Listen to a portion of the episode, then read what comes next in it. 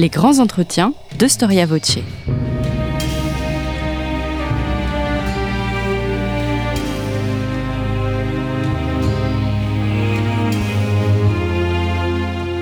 On retrouve Christophe Dickès.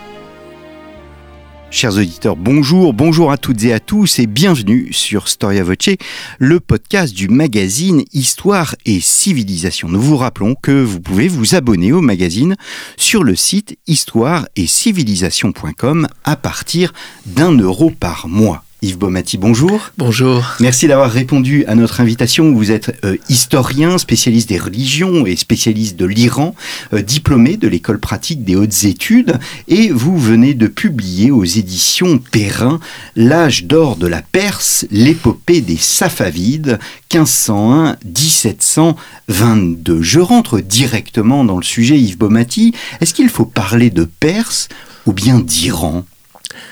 Bien, c'est un sujet à l'ordre du jour, puisque je lisais encore euh, il y a, a 3-4 jours un article là-dessus où euh, l'auteur euh, euh, précisait que en 1935, lorsque l'avant-dernier Shah Pahlavi, Reza Pahlavi, avait décidé que tout le monde emploierait le mot Iran et non plus Perse, eh bien, cet auteur a pensé que c'était à cause d'une alliance avec des nazis qu'il avait préféré le mot Iran. En fait, le mot Iran a toujours été employé par les Iraniens. Iran signifie pays des Ariens. Aria, c'est Iran. Euh, les, les, Iraniens se sont toujours appelés ainsi. Perse, c'est totalement différent. C'est une région du sud de, l'Iran et euh, c'est la région de Cyrus le Grand. À partir de, ce noyau, il a conquis les Mèdes au nord et puis après, il a, euh, constitué avec ses, suiveurs un, empire, un, empire, De ce fait, euh, on a utilisé en Europe une terminologie grecque, persis, pour désigner ce vaste ensemble impérial. Et c'est resté. Euh, c'est resté ainsi chez les ambassadeurs jusqu'en 1935. Euh, cela dit, ils ont été rappelés à l'ordre et euh, Reza pour des raisons simplement de, de, retour à ce qui doit être, a demandé à ce qu'on appelle l'Iran, euh, l'Iran et non plus la Perse. Alors on ne peut comprendre l'Iran contemporain sans l'étude de la lignée des Safavides, de ces 221 ans que vous décrivez dans votre livre L'âge d'or de la Perse? Alors, il est difficile de comprendre l'Iran de toute façon si on ne comprend pas sa religion, ses institutions, euh, puisque aujourd'hui encore elles ont de, des conséquences euh, que tout le monde a pu euh, a pu connaître. L'Iran des Safavides est particulièrement intéressant puisque en 1501, euh, les Safavides vont véritablement créer une, une innovation euh, rare dans le monde islamique, ils vont créer le premier empire chiite et non pas sunnite, car les sunnites euh, constituent la communauté musulmane euh, majoritaire dans le monde musulman à 90%. Les chiites sont 10% de ce monde musulman et les Safavides, avec une audace incroyable, car ils se méfiaient beaucoup de leurs voisins ottomans à l'ouest et de leurs voisins euh, euh, ouzbeks à l'est, qui étaient sunnites, ont créé cette différence, qui est une différence religieuse, certes, mais aussi politique. Mmh, mmh. Alors on va revenir hein, sur cette année 1500 qui est absolument euh, essentielle. C'est vraiment une période d'âge d'or, c'est le titre de votre livre, c'est l'apogée de la puissance euh, iranienne dans l'histoire alors il y a eu d'autres euh, âges d'or, l'époque de Cyrus le Grand, puis de Darius, qui ont constitué un empire jusqu'à l'Égypte, tout de même peuvent constituer pour certains un âge d'or.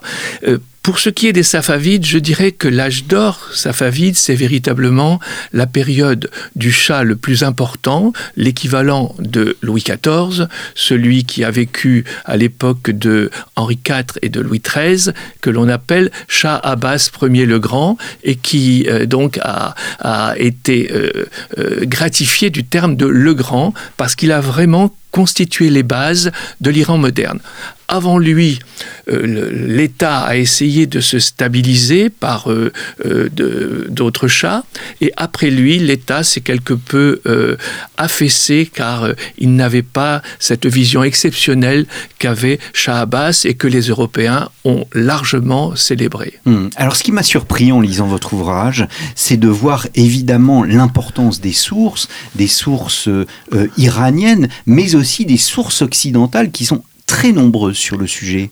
Alors les sources iraniennes, et j'ai eu la chance de travailler avec un Iranien dans, pour les quatre, ouvrages précédents que, que j'ai fait pour, euh, sur l'Iran, euh, les sources iraniennes sont en effet très importantes, mais ont été peu exploitées par les Européens tout simplement à cause de la langue. Moi, j'ai eu la chance d'avoir le meilleur des traducteurs, puisque j'ai travaillé pendant 20 ans avec un Iranien sur les sources iraniennes, entre autres. Euh, les sources européennes sont elles-mêmes extrêmement nombreuses. La première des sources, c'est Marco Polo au XIIe siècle, dans son livre des merveilles, mais surtout, elles deviennent très très importantes à partir de la fin du XVe siècle et jusqu'à aujourd'hui, avec euh, toute une, une panoplie de, de voyageurs français, vénitiens, allemands, anglais, etc., etc., d'ambassadeurs. Euh, de, bijoutiers, de marchands et beaucoup, beaucoup de, de missionnaires euh, protestants et catholiques. Hmm. Donc on a des sources extrêmement variées avec des points de vue totalement différents, soit politiques, soit marchands, et qui euh, ont permis justement à ce pays de sortir d'un certain oubli, à vrai dire, et, puisque si on parle de Perse aussi facilement, c'est qu'on se réfère surtout à, à l'Iran des Achéménides, l'Iran du 6e, 5e siècle avant Jésus-Christ. Et on parle moins de cet Iran plus contemporain, tout simplement parce qu'il s'est vraiment réouvert et réveillé, avec quelques difficultés certes, à partir du 16e et surtout du 17e siècle. Hmm. Est-ce que euh, on assiste à une évolution historiographique euh, quand on étudie l'Iran aussi importante que euh, notre propre évolution historiographique sur bien des sujets occidentaux? C'est très difficile en fait de, répondre à, votre question. D'abord à cause de la langue. Il est sûr qu'en Iran, les ouvrages sur l'histoire iranienne sont extrêmement nombreux et puis ils sont très très volumineux en Europe, euh, à cause de notre politique, euh, nous en avons eu beaucoup moins. Et les Français ont, euh, ont, commencé vraiment à s'intéresser à l'Iran simplement à partir des années 1660. Car auparavant, au, XVIe siècle, François Ier s'était beaucoup plus intéressé aux Ottomans, avec lesquels il avait signé des contrats en 1536, les fameuses capitulations, et qui ont en quelque sorte isoler la France du concert européen qui, lui, s'est beaucoup intéressé à l'Iran, à savoir les Hollandais, les Anglais, bien sûr, un peu les Russes, et puis, enfin, en tout cas, surtout les Anglais, les Hollandais et les Espagnols. Les Français, donc, euh, euh, préféraient les Ottomans euh, pour des raisons stratégiques, commerciales également. Hum, donc, il y a une tradition historique, une tradition nationale, et il ne faut pas hésiter à aller sur des, sur des travaux étrangers. Euh, il ne faut pas hésiter à aller sur des travaux surtout anglo-saxons, hmm. qui sont nombreux. Euh, euh, le, travail qui fait date sur la période des Safavides est celui de, de Roger Savary, qui a écrit le livre, le livre, disons, de référence en, il y a 40, 45 ans à peu près, hein, en, en, 1980. Bon, il y en a eu d'autres. Il y a eu beaucoup de petits articles américains, anglo-saxons, un petit peu euh, espagnols, mais beaucoup moins, euh, qui ont fleuri de, dans les années, euh, enfin, fin du XXe siècle et, et, dans, notre, dans notre 21e siècle. Mais on ne peut pas dire que nous autres, nous ayons vraiment investi le champ de façon massive. Mmh. Voilà. Le premier ouvrage qu'on connaisse sur l'Iran est celui de, de, Lucien Bélan en 1932, mais ensuite c'est plutôt des, des, petits ouvrages ou des recherches universitaires qui, elles, prenaient un point ou un point de vue sur une dynastie. Moi, ce qui m'a intéressé, c'est de travailler non seulement sur la dynastie, mais également sur toutes ses racines, hmm. car on ne peut pas comprendre une dynastie qui éclate en 1501 si on ne comprend pas qu'elle a été bâtie par 200 euh, à 300 ans auparavant. Alors nous allons y venir en tous les cas. Vous euh, vous apportez énormément et votre livre est remarquable. Tout commence en 1276 avec la rencontre entre un jeune homme de 24 ans, Safi al-Din, Ishak, je ne sais pas si je prononce bien, et le cheikh Zaed. Oui, alors, euh, comme toute dynastie très importante, elle avait besoin d'une sorte euh, de, récit mythique, et c'est sans doute vrai, cette rencontre, mais elle a été magnifiée par la suite. Alors, ce qui s'est passé à ce moment-là, c'est que l'Iran était extrêmement bouleversé. Euh, c'était l'époque de, de Gengis Khan, c'est-à-dire que la terre était ravagée. Les, Iraniens disent qu'il fallait réensemencer la terre. Tout était bouleversé. Euh, les, villes étaient, euh, euh, on rentrait dans des villes par des pyramides de crâne, etc. Bon, je n'y reviens pas. Et à ce moment-là, au XIIIe siècle, les gens étaient extrêmement déboussolés et ils cherchaient des sortes de, de, directeurs qui pourraient les amener sur une voie beaucoup plus spirituelle, puisque le matériel était particulièrement troublé il y a la volonté d'un monde nouveau. Il y a la volonté d'un monde nouveau de se repérer. Il y a eu un très grand traumatisme également au 8e siècle, puisque les Iraniens qui étaient zoroastriens ont été obligés de devenir musulmans. Donc, premier traumatisme, ils ont eu 200 ans de, silence quasiment où ils ont essayé de, retrouver une identité, puisqu'ils ont dû même euh, changer euh, euh, un petit peu leur, façon de, de prier, de concevoir le monde. Et puis il y a eu ce grand traumatisme de Gengis Khan. Et c'est pour ça qu'à partir du XIIIe siècle, euh, des, maîtres soufis, ce sont des, euh, le soufi étant une, un courant mystique hein, euh, destiné à élever l'âme des gens qui, qui y adhèrent par de, de l'ascèse, le renoncement au monde, donc l'élévation vers l'essentiel, vers le divin. Donc plusieurs groupes de, soufis se sont euh, constitués, et parmi eux, celui euh, d'un cheikh extrêmement important qui s'appelait euh, Zahed Gilani de, de, la, de la région du Gilan, qui est vers la Caspienne, sur les montagnes de la Caspienne, qui aujourd'hui sont recouvertes de, de thé, de, mais qui a, le thé n'a été introduit qu'au 19e siècle en, Iran, mais qui était beaucoup plus agricole Hmm. dans, sa diversité. Donc voilà, la, première euh, attache des Safavides euh, se passe euh, dans, cette, dans ce début du XIIIe siècle, et c'est un jeune homme qui arrive, après plusieurs expériences qui ne satisfaisaient guère, qui arrive chez ce Sheikh Zahed. Et euh, merveille des merveilles, là je pense que la légende y est pour beaucoup, l'éblouissement est des deux côtés, entre le vieil homme et ce jeune homme qui voit en lui, alors qu'il a des enfants, son héritier, mmh. son disciple spirituel, ce qui va poser quelques problèmes à sa propre famille, mais en même temps qui va permettre de faire naître quelque chose d'assez unique dans le paysage euh, iranien. Mmh. Donc c'est Safi al-Din qui fonde une nouvelle confrérie du nom de Safaviya qui donne le nom de Safavide. Alors voilà, euh, son nom c'est Safi, donc Safaviye ou Safavia, si vous prononcez à l'iranienne, on dira plutôt Safaviyé, mais euh, euh, on peut écrire ce, qu'on veut, hein, les, deux graphies sont, sont, correctes. Et en effet, il va devoir se séparer de la Zahediye, qui est la confrérie de, son maître, Sheikh, Sheikh Zahed, pour fonder, à cause du fils de, de Sheikh Zahed, sa propre confrérie parce que en plus il a un certain aura, il aura extrêmement euh, euh, assisté le grand maître. Bon, il était aveugle sur la fin de sa vie, donc c'est lui qui lui lisait euh, les, grands textes poétiques, soufis, etc. Et il va prendre son envol à partir de ce moment avec une scission qui va être le début, donc véritablement, de la pensée safavide, qui est à, qui est, dont le moteur est au départ le soufisme, c'est-à-dire la spiritualité. Et alors c'est très important parce que au fond on, on voit que cette dynastie, elle se fonde sur une pensée, c'est-à-dire sur une, euh, sur une intelligence religieuse. Oui, tout à fait. C'est la raison pour laquelle. C'est pas, c'est moins un rapport de domination, c'est moins, euh, euh, j'allais dire, une question politique. Par exemple, on pourrait prendre l'exemple de, de Clovis en se disant est-ce que ce fut un choix politique ou religieux? On ne sait pas vraiment. Là, dans ce cas, il y a une volonté de création religieuse. Oui, de création spirituelle.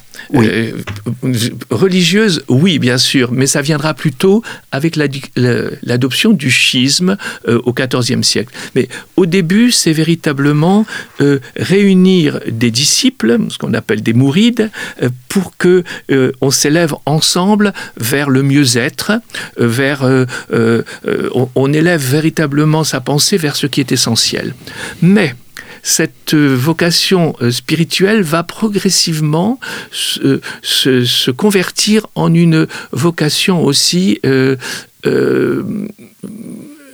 hégémonique, politique, car progressivement, avec le temps, avec euh, le siècle qui va passer, euh, le, soufisme va s'allier au schisme, qui est là véritablement religieux, et en même temps que cela, des appétits commencent à poindre pour en faire un mouvement religieux qui compte dans la région. Hmm. Pardon, religieux bien sûr, à base de schisme, mais politique également. Hmm. Alors justement, on, va passer hein, sur ces deux siècles où religion, politique, domination et donc guerre sont intimement liés. C'est ce que vous mhm. décrivez euh, sur plusieurs de vos chapitres de votre première partie.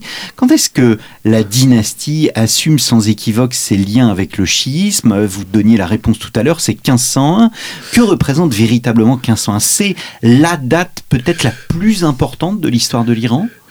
Euh, il y a eu d'autres dates euh, fort importantes, mais en tout cas, c'est une date de fondation. 1501, c'est, euh, disons, une volonté d'identité d'un Iran qui est extrêmement morcelé. Morcelé dans ses territoires, puisqu'il est grignoté de partout, donc les Ottomans et les Ouzbeks, ça c'est récurrent pendant toute l'histoire des Safavides, mais aussi morcelé par ses langues, euh, morcelé euh, il y a 17 ou 18 langues en, Iran, et il n'y a pas d'identité véritablement claire. Donc, en créant ce, pays, euh, c'est aussi, et aussi en choisissant le schisme comme argument sans doute religieux, mais à mon avis surtout politique, c'est une façon de resserrer les, les diversités pour en définir un peu plus ou mieux ce qu'est l'identité iranienne. Créer une unité. Créer une unité, et cette unité passe par la religion. Et elle ne sera pas facile puisqu'il va y avoir euh, des euh, Shah Ismail Ier, le, chat aux, yeux bleus, bleu ça c'est très romantique, mais la réalité est beaucoup plus guerrière, il va forcer une partie de la population à adhérer au schisme, alors que le nord de l'Iran, vers Tabriz, et sur les, marches de l'Iran vers, vers l'ouest, il y avait beaucoup de sunnites. Et on va faire venir de, du Liban des, euh, des, des, spécialistes du schisme pour chiitiser, si j'ose dire, la population iranienne. Et s'il le faut, si elle ne le désirait pas, en tuant euh, suffisamment de monde pour que tout le monde soit, euh, soit convaincu qu'il fallait être chiite et non plus sunnite. Hmm. Donc voilà, ce sera un enfantement dans la douleur, et c'est pour ça que le schisme euh, restera bien sûr dominant, mais tout de même, euh, il y aura quand même des dissidences à l'intérieur de, euh, même de, de l'Empire safavide, et on le verra par la suite. Vous êtes à l'écoute de Storia Voce et je reçois Yves Baumati, auteur du livre L'âge d'or de la Perse, l'épopée des Safavides, 1501-1722, un livre paru chez notre partenaire, les éditions Perrin. Nous vous rappelons que ce podcast vous est offert par notre rédaction avec le soutien de l'association Storia Voce. Vous pouvez d'ailleurs toujours soutenir notre, notre association, pardon.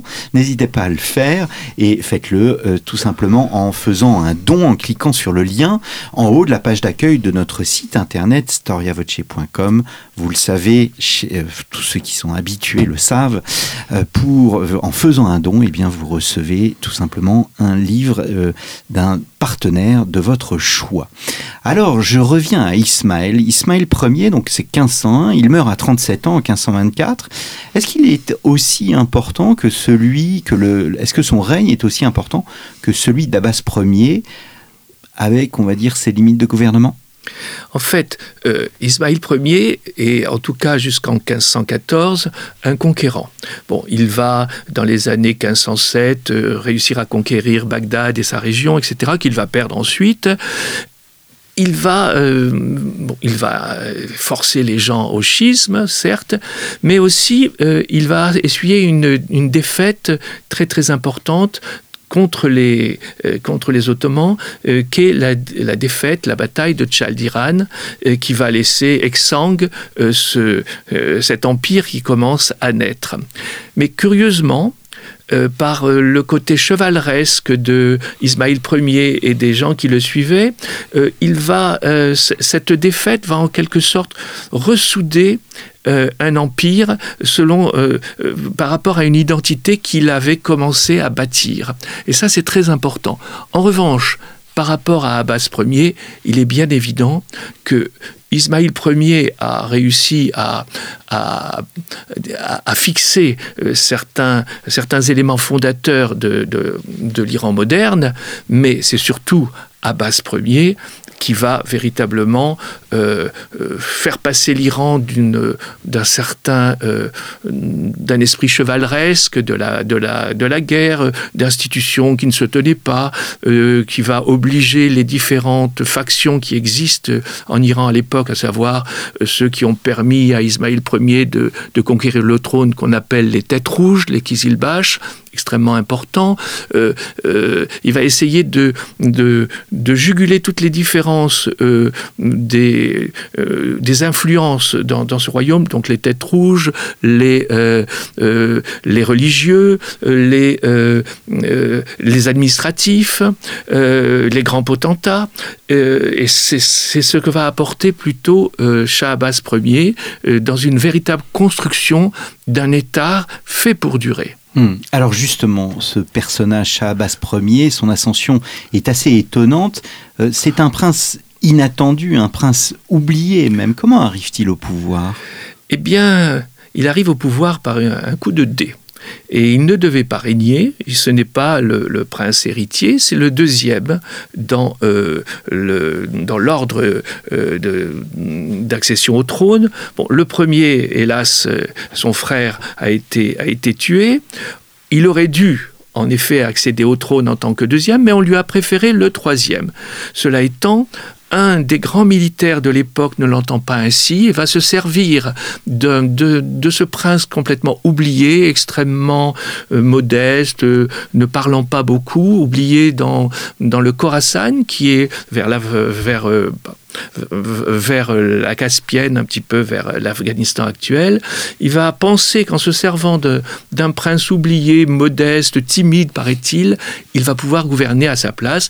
Et ce, euh, ce, ce tête, rouge, donc faisant partie des, hauts gradés de l'armée, s'appelle Moshed Holi Khan Stajlou, Stajlou, qui est une des très grandes euh, tribus euh, tête rouge de Kizilbash.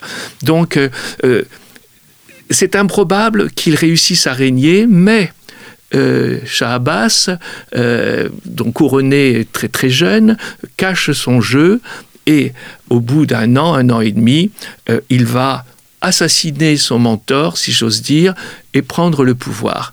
Donc là aussi, euh, on retrouve un peu cet Orient euh, violent, cet Orient où ça saigne beaucoup, si j'ose dire, mais il n'empêche que là, il allait se faire voler ce à quoi il avait droit, et euh, il va véritablement avoir une vision de ce que devrait être un État euh, souverain, un État euh, euh, qui regroupe la plupart de ces, de, de ces sujets sans que les uns veuillent prendre le pas sur les autres. Hmm. Vous utilisez le terme de souverain absolu. Est-ce que ce terme d'absolu peut être assimilé au concept d'absolutisme occidental? À mon avis, il y a de très grandes similitudes dans la mesure où remonte d'une façon ou d'une autre à Shah Abbas, c'est-à-dire même des décisions prises au nom de la charia, qui aurait dû être, puisque c'est un État chiite dominant, comme ça l'est aujourd'hui, ce qui est quand même un choix, un choix particulier, eh bien, à cette époque-là, il a trouvé, il a créé un poste qui empêchait les religieux de dominer. C'est ce qu'on a. Il ne voulait pas que le turban euh, domine le sceptre. Et ça, ça résine. Euh, le turban, c'est celui des, des sheikhs et des religieux, et le sceptre, celui, bien sûr, du régalien. Donc, euh, ça, résume bien sa volonté. la religion, oui, bien sûr, puisque c'est un des piliers de l'État, mais ça n'est pas le seul pilier de l'État. L'autre pilier, les autres piliers sont l'économie et puis euh, une vision véritablement progressivement internationale qui sera une grande nouveauté puisque jusque-là, la Perse, comme disent nos ambassadeurs, encore aujourd'hui parfois, euh, en tout cas l'Iran, était extrêmement fermé euh, à, l'étranger. oui, oui. Alors, je vais rester sur cette, euh, euh, sur cette idée d'État. Hein. c'est un chat réformateur, vous l'avez dit, avec une structure, mais c'est une structure étatique pyramidale, centralisatrice. Est-ce qu'on peut parler d'un d'un État, pardonnez-moi le terme contemporain, mais d'un État policier avant, avant la lettre? Alors, c'est un État en tout cas autoritaire, bien sûr, policier, c'est peut-être euh, trop euh, contemporain. Trop contemporain parce que aujourd'hui, euh, l'Iran a 80 millions d'habitants. à l'époque, il y en avait 5. il faut voir les choses comme elles sont. Puis les moyens de communication ne sont pas tout à fait les mêmes. Il n'empêche que euh, euh, tout, est, tout revenant à, euh, au souverain, hmm. il y avait des procédures de contrôle à tous les étages.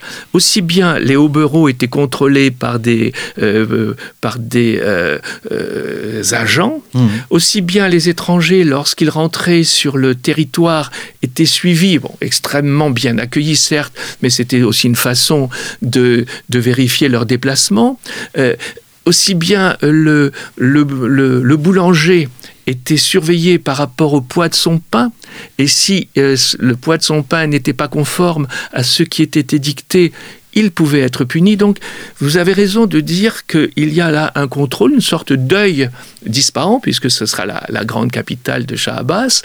Euh, et je pense que c'est une c'est un, modèle extrêmement oriental à l'époque de, régir un, peuple, parfois par la peur, parfois aussi par l'adhésion, euh, tous, ces, euh, tous ces éléments euh, permettant en tout cas dans les mentalités, de faire tenir un État qui lui-même serait parti à volo s'il n'y avait pas cette gouvernance, peut-être à nos yeux, bien entendu, extrêmement, euh, extrêmement rigide. Vous montrez bien qu'il y a une méritocratie, qu'il y a un sens de la justice. Est-ce que ce sens de la justice relève de la légende, un peu comme notre, notre, euh, notre Saint-Louis? Mais euh, est-ce que c'est une justice près du peuple? Vous racontez la fameuse anecdote du marchand de lait de Mostafa qui, devient, qui devient gouverneur de région.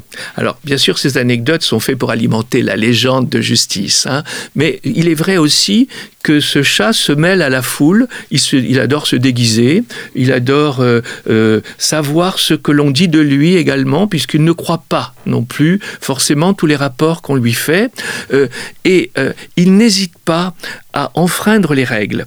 La méritocratie, ça veut dire, si les Arméniens qui sont chrétiens sont bons pour l'économie, eh bien, prenons les meilleurs d'entre eux et euh, bâtissons l'économie grâce à leur réseau. Euh, si euh, tel Géorgien qui s'est converti à l'islam est meilleur que les turcomènes, les, têtes rouges Kizilbar, eh bien donnons-lui une province.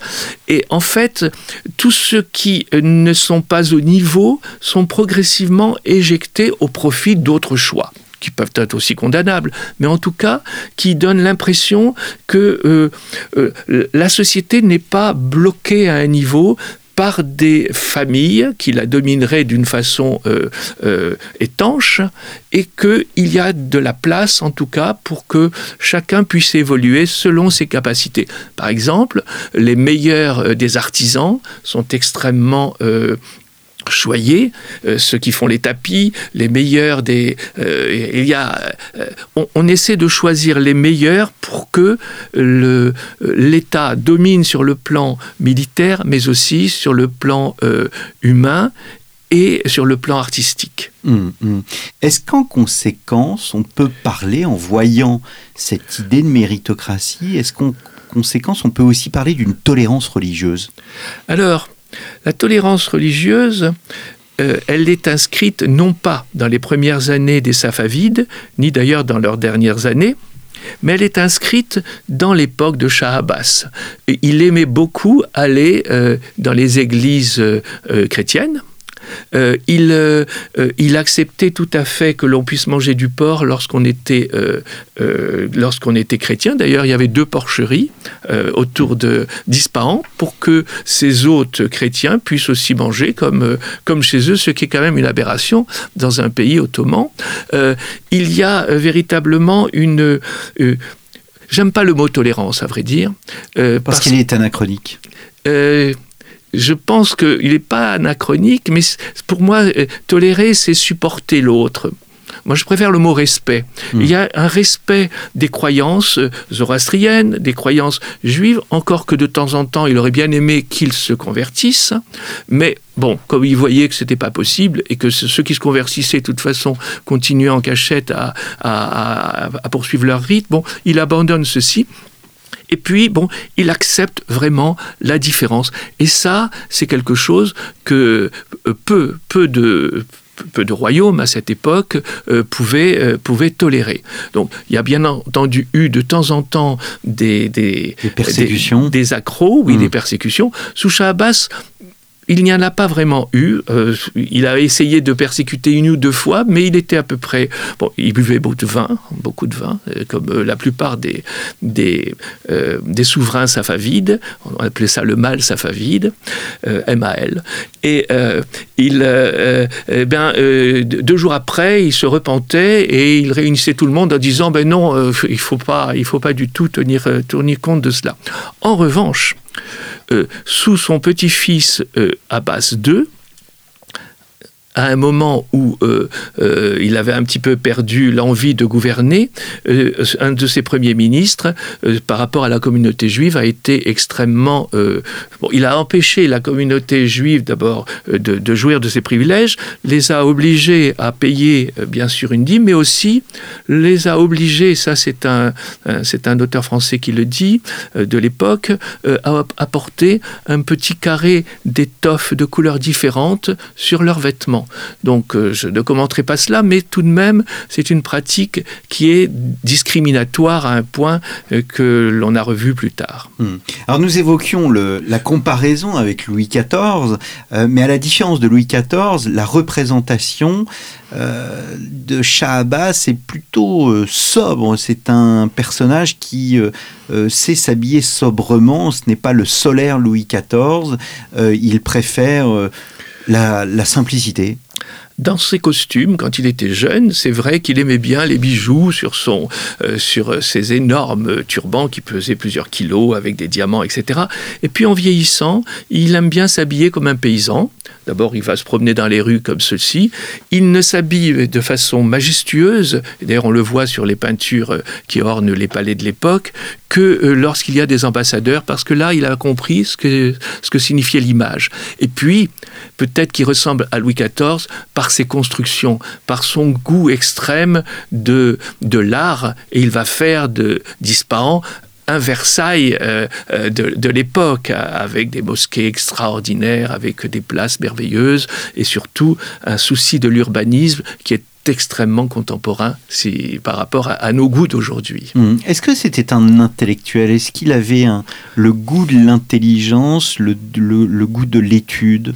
Alors, dans sa jeunesse, il avait appris plusieurs langues. Euh, S'il n'a pas eu une formation comme on pourrait l'imaginer aujourd'hui, en tout cas, il aimait beaucoup les lettrés. Il aimait beaucoup même les dissidents lettrés et beaucoup les artistes. Il, adorait écouter les, conversations savantes euh, et c'est comme ça qu'il a appris sur le tas, si j'ose dire, mais entouré des meilleurs aussi de sa génération, avec une énorme admiration pour l'intelligence des autres il ne nous a pas donné lui-même euh, d'écrit. Hein. Nous, avons simplement des lettres de lui euh, où il y a déjà 40 lignes de, formules de politesse et après on en vient au fait. Ça, c'est tout à fait perçant.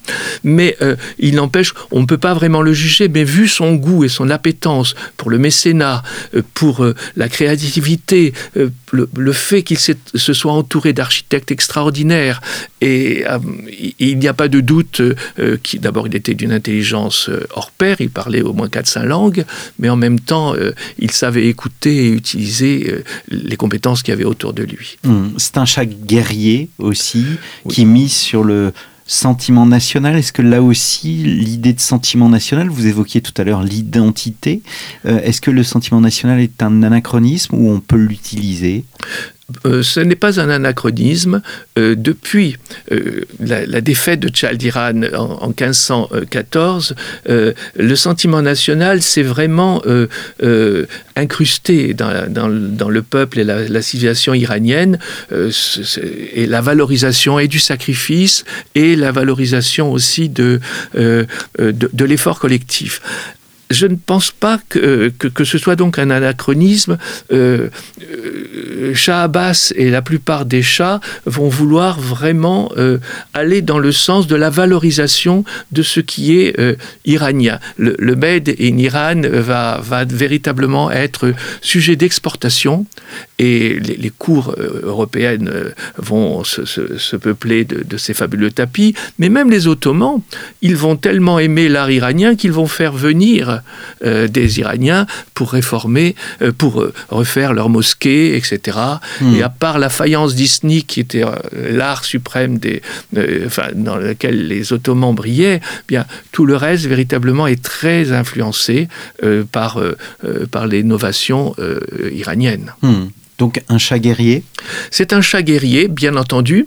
Alors, jusqu'à jusqu'à lui, on, on, se battait comme des chevaliers, c'est-à-dire il fallait que l'ennemi euh, commence à attaquer, puis après on commençait à, discuter comment on, allait faire. Mais lui au contraire, il, a pensé que les armées européennes étaient meilleures que les siennes, et donc il va demander à des Anglais, à partir de 1599, de venir éduquer leur, son armée à l'anglaise, avec une discipline anglaise. Il va aussi voir que d'un côté, les Ottomans avaient des canons, etc. Eh bien, lui-même va euh, s'en procurer, va faire venir toute cette artillerie et toute cette, cette machinerie de guerre qui n'était pas euh, dans les les gènes des, chevaliers de, ses ancêtres, hein. mais il va vouloir véritablement moderniser l'armée pour pouvoir entrer dans le concert de ces empires de la poudre à canon hmm. que sont les Ottomans et, les, et les Moghols euh, conjointement donc à cet Iran de Shah Abbas. Hmm. Alors c'est à la fin du XVe siècle, donc bien avant lui, que l'idée d'une alliance entre la Perse et l'Occident s'enracine. C'est aussi Shah Abbas, un roi diplomate, mais qui ne comprend pas euh, au fond la complexité occidentale. Oui, vous avez entièrement raison. Euh, on dirait, il essentialise l'Occident.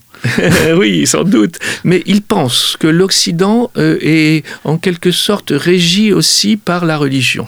Ce qui est faux. Euh, il, c'est pour ça qu'il va s'adresser surtout au pape lorsqu'il va envoyer des ambassades. Il ne va pas en envoyer beaucoup. Absolument. Enfin, vos chapitres sur, sur, sur, cette, sur ce lien, cette, cette, cette alliance, c'est absolument fascinant. Oui, c'est fascinant parce qu'il pense que c'est comme chez lui, euh, le schisme est très important. Bon, il faut aller voir le, les, les, grands, les grands pontes chiites hein, quand on vient à, Ispahan, mais il pense qu'en en, en, Europe, ben c'est pareil, il faut aller voir d'abord le pape. Et il pense aussi que l'Europe est unie, puisqu'ils sont chrétiens. Il n'a pas compris que tout le monde se tire dans les pattes. Euh, les Français ne veulent pas des Habsbourg. Euh, les, Anglais, comme d'habitude, bon, ils font... Euh, Entre deux. Voilà, ce qui les intéresse, c'est leur, leur propre intérêt, comme ils ont toujours fait dans l'histoire. Pardon hein, si j'en choque certains. Mais, et puis les Espagnols, ben, eux-mêmes, ils regardent d'un seul œil quand même des, des, des, des, chiites venir chez eux. Hein. Donc tout cela, il l'a pas compris et il ne comprendra jamais. Euh, donc ce seront peut-être les, suivants qui vont finir par euh, comprendre la, complexité européenne et ce, faux village où tout le monde a, une famille différente. Hum, hum. Est-ce que l'Occident, de son côté, comprend, lui, l'importance stratégique de l'Iran contre l'Empire ottoman? Alors, l'Occident, une partie de l'Occident, lorsqu'il a eu des démêlés avec, avec l'Empire ottoman, jusque à la victoire de Lépante, où les Ottomans sont devenus moins... 1572 1571. 71, pardon. enfin, deux ans près, c'est pareil. Euh, euh, bon, euh, les Ottomans sont devenus moins, moins importants pour le commerce, européen. Donc, et les Ottomans vont, vont, se retourner vers, vers plutôt l'Asie. Ils vont essayer, puisqu'ils réussissent pas tant en Méditerranée, ils vont aller de l'autre côté. Donc, mais ce que Shah Abbas lui avait compris dans les années, donc son règne c'est 1587 1629, c'est une alliance de revers, parce que lui craignait beaucoup les Ottomans et le réveil des Ottomans. D'ailleurs, ils vont se réveiller après, après sa mort, ils vont reprendre Bagdad, etc., euh, les, conquêtes qu'il avait faites. Donc, euh, il aurait aimé d'une alliance de revers avec l'Europe. L'Europe ne comprendra pas, voudra surtout faire du commerce, et surtout pour les Anglais, par exemple, avoir une voie pour aller en Inde, qui, est quand même euh, euh, son, son prêt gardé. Donc, une sorte de malentendu, alors qu'on avait tout à gagner à avoir cette alliance et avec les Ottomans peut-être, mais aussi avec les Persans. Hmm. Alors, Shah Abbas meurt le 21 janvier 1629. il a 58 ans, 42 années de règne. Alors, il y a bien sûr la légende dont on a parlé, mais au fond, la grandeur, cette grandeur n'est pas usurpée. Non, elle n'est pas usurpée parce qu'il a vraiment euh, travaillé, euh, bien sûr, sur le mécénat, il a bâti, bâti une ville absolument extraordinaire, il a inventé, parce que c'est une invention, les structures d'un État avec euh, une structure pyramidale qu'on peut bien entendu euh, euh, critiquer, mais n'empêche que cette structure était très claire. Les gouverneurs de province, au-dessus il y avait des gens qui les supervisaient, et puis après on arrivait aux derniers étages qui étaient ceux du régalien le, plus pur. les, la justice également, qui était arbitraire à une époque, il a réussi à juguler cette euh, justice arbitraire. Euh, tout le monde pouvait aller à un moment euh, le, solliciter directement, un peu comme en Chine où on, agitait une, cloche hein, lorsqu'on voulait que, que son affaire soit, soit jugée par, par le roi. Mais donc il a réussi quand même là où il n'y avait rien. avant, les personnes ne, ne, voulaient aller en Perse, d'ailleurs chez les Ottomans, c'était dur aussi parce que ce n'était pas sûr, les routes n'étaient pas sûres. Hmm. il a inventé aussi un système de radars, ce qu'on appelait les radars. Alors, ce n'est pas les radars d'aujourd'hui, mais c'était des gens qui étaient sur les collines, et dès qu'il y avait un étranger ou dès qu'il y avait un vol, ils intervenaient. Et si le vol avait été déjà commis, eh bien, on demandait au, euh, euh, potentat de la région, au gouverneur de la région, de rembourser la personne qui avait été volée. Donc, tout le monde se tenait un peu par la barbichette, et tout cela étant bien sûr contestable, finissait quand même par avoir des résultats, c'est-à-dire que la plupart des, euh, des, Européens qui sont venus en, en Iran, en Perse, ont vanté la sécurité des chemins. Hmm. Est-ce que le Shah Abbas Ier reste un mythe aujourd'hui pour l'Iran euh, qui, euh, à contrario, euh, semble, c'est pas semble, met le religieux et le spirituel avant le politique? Alors, je pense que le politique était aussi très important. Euh, religieux, spirituel, certes, mais c'était un homme politique, sinon il, son, territoire aurait été grignoté. Mais sa légende est si forte euh, que euh, aujourd'hui on, célèbre encore dans, les contes de, et, la mémoire de Shah Abbas. Puis bon, son enterrement a été quelque chose d'absolument somptueux. Bon, sa, dépouille est partie portée par des hommes sur près de 400 km enfin bon, je sais pas dans quel état il est arrivé, mais en tout cas, euh, il y a une vénération par rapport à ce chat particulier et à ce qu'il a, ce qu'il a laissé. Mais euh, aussi, par exemple, aujourd'hui, me disait un ami iranien, on peut jurer par les poils de sa, sa moustache. Hmm.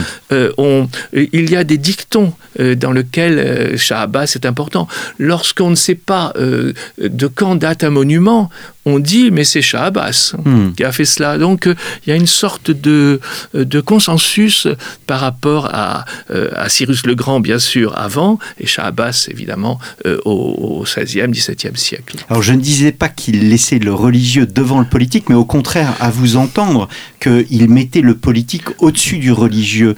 Et est-ce que au fond, ce discours euh, fait écho euh, constitue un écho pour notre époque contemporaine, pour l'Iran contemporain?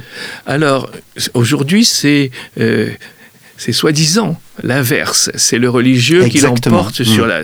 On est dans une théocratie aujourd'hui avec euh, le gouvernement du docte, hein, le fameux Velayat, etc., euh, comme disent les, Iraniens. Mais il ne faut pas oublier qu'une des deux tendances du schisme, c'était la tendance au souli, euh, qui était que le meilleur des, des, des spécialistes du schisme pouvait diriger directement les, les fidèles. Hmm. Donc aujourd'hui, on a une de ces tendances qui, est née quand même à partir du, du 15e siècle, XVIe siècle, et on, l'a, on l'a posé dans la Constitution en disant que c'est le l'ayatollah, le grand ayatollah Khamenei aujourd'hui, qui dirige le pays. Le, président ou le premier ministre, etc., doivent euh, s'en remettre aux décisions suprêmes du juge, du juge religieux.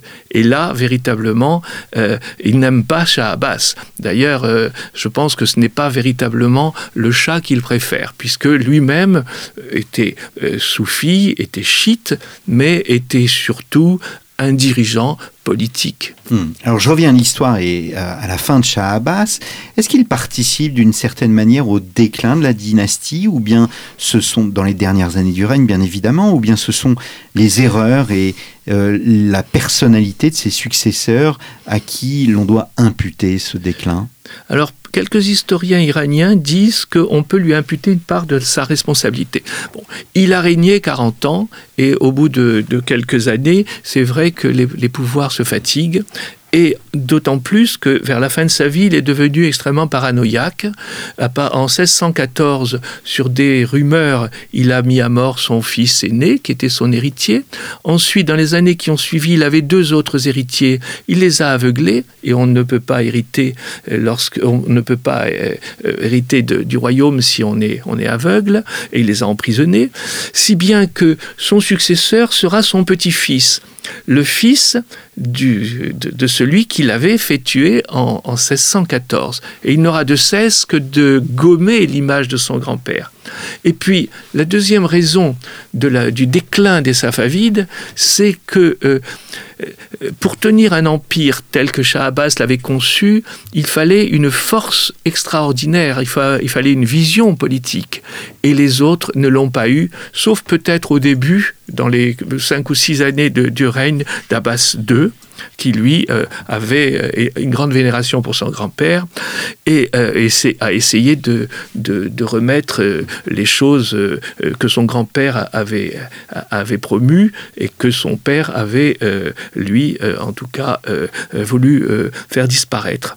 Mais après Abbas II, il y a eu deux rois que l'on peut appeler des rois fainéants qui élevé dans le harem, parce que c'est aussi une des grandes faiblesses de l'Iran euh, c'est que les princes héritiers sont élevés par des eunuques dans le harem et véritablement ne connaissent rien au moment où on les intronise. Et là, il n'y a que des influenceurs qui peuvent, euh, qui peuvent alors euh, euh, régner à leur place et ça va être véritablement le, grand souci de la fin du règne des Safavides qui gentiment va s'écrouler. Il va y avoir des résurgences religieuses extrêmement fortes avec des persécutions pour tous ceux qui ne voulaient pas appliquer la charia, particulièrement à cause d'un certain Majlessi euh, en, 1694. Il meurt en 99, mais bon, son influence va aussi euh, faire en sorte que les filles ne pouvaient pas sortir seules, que les qu'on ne pouvait plus boire de vin, bien entendu, sauf les chats qui buvaient toujours du vin, que on pouvait même plus tirer aux pigeons puisque c'était interdit par la charia. Enfin, autant de choses qui contraignaient le peuple sous une chape véritablement d'un schisme extrémiste. Hmm. Et là, ça ne pouvait, au bout du compte, que mécontenter la population d'ailleurs. En 1615, ce Majlessi qui, qui, avait voulu réguler, d'après la charia, le peuple au tournant donc, du XVIIIe siècle, on a incendié sa maison en, 1715. Donc ça veut dire quelque chose, qu'on incendie la maison d'un extrémiste chiite qui a en quelque sorte dominé euh, la pensée pendant de nombreuses années. Alors Yves Bomati, nous arrivons au terme de cette émission. J'ai fait à dessein, je ne le fais jamais, mais plusieurs ponts avec notre époque contemporaine. Je voudrais en faire un dernier, euh, précisément en répondant à quoi sert l'histoire. Est-ce que l'histoire de l'Iran, telle que vous la décrivez là, peut servir à l'époque contemporaine au regard des événements euh, actuels en Iran? Oui, je pense que l'histoire peut forcément servir dans la mesure où, comme disait euh, euh, un, des grands iranologues, il y a des continuités euh, souterraines qui font que on ne peut pas oublier que Cyrus le Grand a édité la première charte des droits de l'homme. Le fameux cylindre, de, Cyrus. On ne peut pas oublier que Shah Abbas a pensé à l'équilibre des pouvoirs et a remis le religieux comme un des appuis euh, forts de son régime, mais pas la chose la plus importante. Donc, euh, j'ai cité tout à l'heure Henri Corbin euh, sur les continuités souterraines, mais je pense que tout ceci ressurgit dans l'histoire d'un peuple. Eh bien, merci beaucoup Yves Bomati d'être venu à notre micro D'or de la Perse, l'épopée des Safavides 1501-1722, un ouvrage remarquable à lire et à faire lire paru aux éditions Perrin. Il me reste à vous remercier chers auditeurs, pour votre fidélité à Storia Voce. Je vous renvoie aussi à Histoire et Civilisation. N'hésitez pas à vous abonner à Histoire et Civilisation pour 1 euro par mois. Rendez-vous sur le site internet histoireetcivilisation.com. Merci beaucoup pour votre fidélité et à la semaine prochaine pour un nouveau numéro de nos grands entretiens.